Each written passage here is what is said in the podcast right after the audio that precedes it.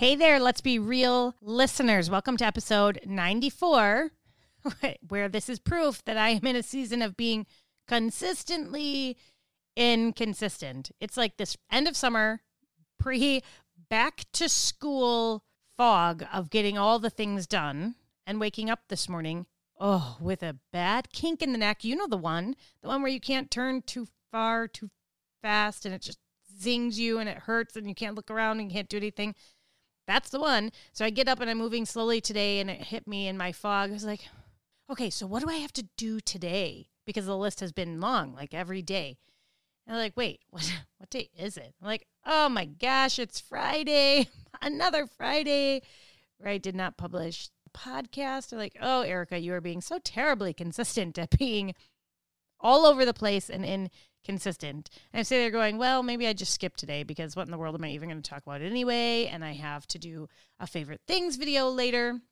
On a side note, um, over on my Erica M. Connor Facebook page, as well as a public group called My Favorite Things, I am doing 10 days of videos of my favorite things. Some for fun, some are for sale. So I have an open Pampered Chef party and an open Labri party, as well as you could purchase essential oils for young living under a referral code for me. And there's one more of those coming in the next couple of days, all to benefit the Let's Be Real podcast, the Erica M. Connor Ministries to become a not for profit, as well as a scholarship fund for the Let the Women Retreat retreat that is coming up in just a couple short weeks. So you can head over there and take a look at it. Today, sneak peek, I'm going to be talking about some of my favorite Bible studies and devotionals in theory and in principle, I'm not a huge fan of devotionals.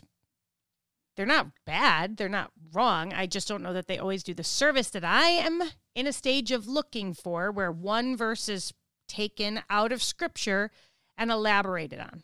Some people are in a place where they need that. I feel as though I need greater context. I want more than that. So that's simply where I am in my walk. However, I am sharing my favorite devotional. And I'm going to talk about today's devotional because I'm standing in my kitchen going, It's Friday. I don't even know what I would talk about. I said, You know what? Let's just go do a devotional this morning. Let's center. Let's relax. Figure it out. Don't twist your neck. And I went and I grabbed off my bookshelf Paul David Tripp and his New Morning Mercies devotional. It's a daily gospel devotional, right? So you turn to the day. Today, August 26th. And he's talking about fear versus faith. And I know we've heard it. There's the t shirts, faith over fear, like all the things, but it was a good reminder and a good, quick discussion in his devotional for me. just like, hey, keep in mind that primarily we make decisions in our life, a lot of times those bigger ones, sometimes those smaller ones, in one of two ways driven by fear or driven by faith. And I think we can all agree that we've seen a lot of that in our culture. And I guess the let's be real question for today is how do you see that in you and in your life? How do you make decisions out of fear or out of faith? And I think primarily the way that we can identify for making decisions out of fear is that we're thinking about the things that maybe God is calling us to do or what we should do or this or that. And we think about our resources and our capacity and our capability and how are we going to make this work, right? It's very me centered.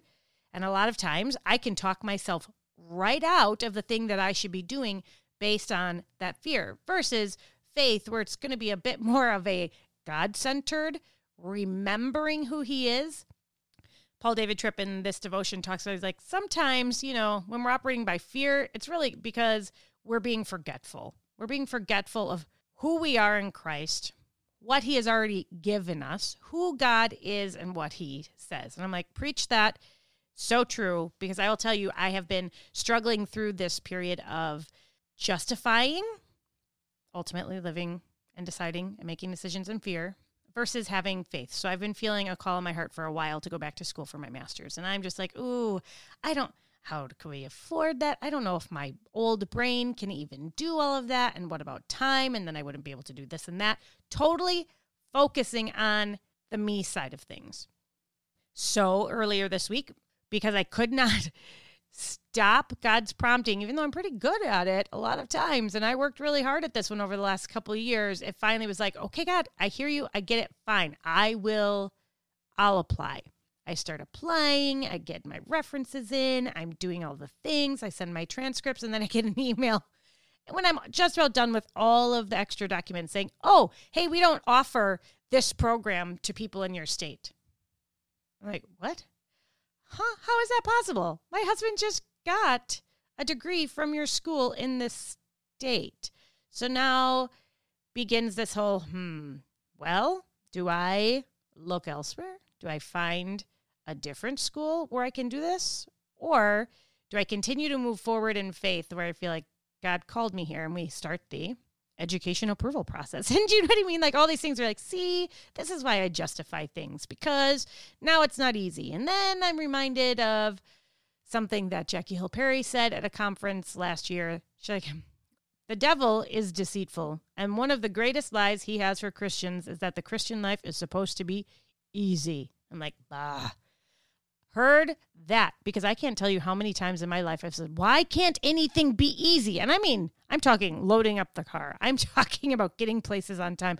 I'm talking about remembering how to do things. I'm talking about the big, heavy lifting things in life. Just why do they never feel easy? And then she's like, remember, the lie of the devil is that this Christian life is going to be easy. I was like, ugh, okay, okay, God, I'm going to keep moving forward in faith. I get it. But it's been hard. It's been a journey of making a lot of excuses because I was operating out of fear. And later in this devotional, after he gives verses to really think about, he said, Stop meditating on your fear and meditate on God and his word. And it just hit me. I was like, oh, that is totally what I do when I overthink, triple think, reevaluate, talk about it with friends to get wise counsel. Granted, disclaimer, that is that is a good thing. But if I'm doing it as an excuse or a way to maybe find a way out of it and I'm spending all of my mental resources meditating on it, that was eye opening. I was like, okay, no more meditating on me and my fear, and oh, how we become our own little gods so easily and so quickly that we meditate upon ourselves.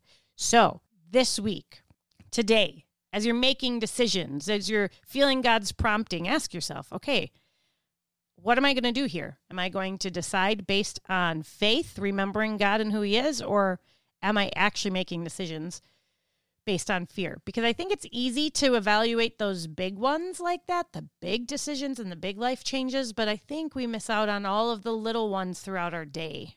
And I think maybe an easier way to look at it was the way that he said it in the end of the devotion like, what are you meditating on? You meditating on you, your thoughts, your fears, or on God and faith? It's like, yeah, that one stung a little bit. So I'm actually going to put a link in the show notes to this devotional if you are interested. I will also be talking about it briefly today on my favorite things video, which who knows what time I'll do that because you know it's Friday and I'm already I'm already running behind, but hey, better late than never, right? So, I would appreciate prayers. Prayers over this ministry, over this podcast, over this favorite things party, over the upcoming retreat. Pray pray for God's working in your life and mine and the people in your lives around you that we can all continue to operate, move forward together as a body for kingdom work, that we're able to do that in faith and not operating out of fear.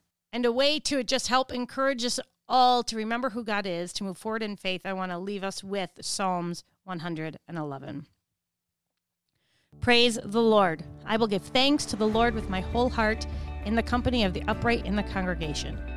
Great are the works of the Lord, studied by all who delight in them. Full of splendor and majesty is his work, and his righteousness endures forever. He has caused his wondrous works to be remembered. The Lord is gracious and merciful. He provides food for those who fear him. He remembers his covenant forever. He has shown his people the power of his works in giving them the inheritance of the nations. The works of his hands are faithful and just, all his precepts are trustworthy.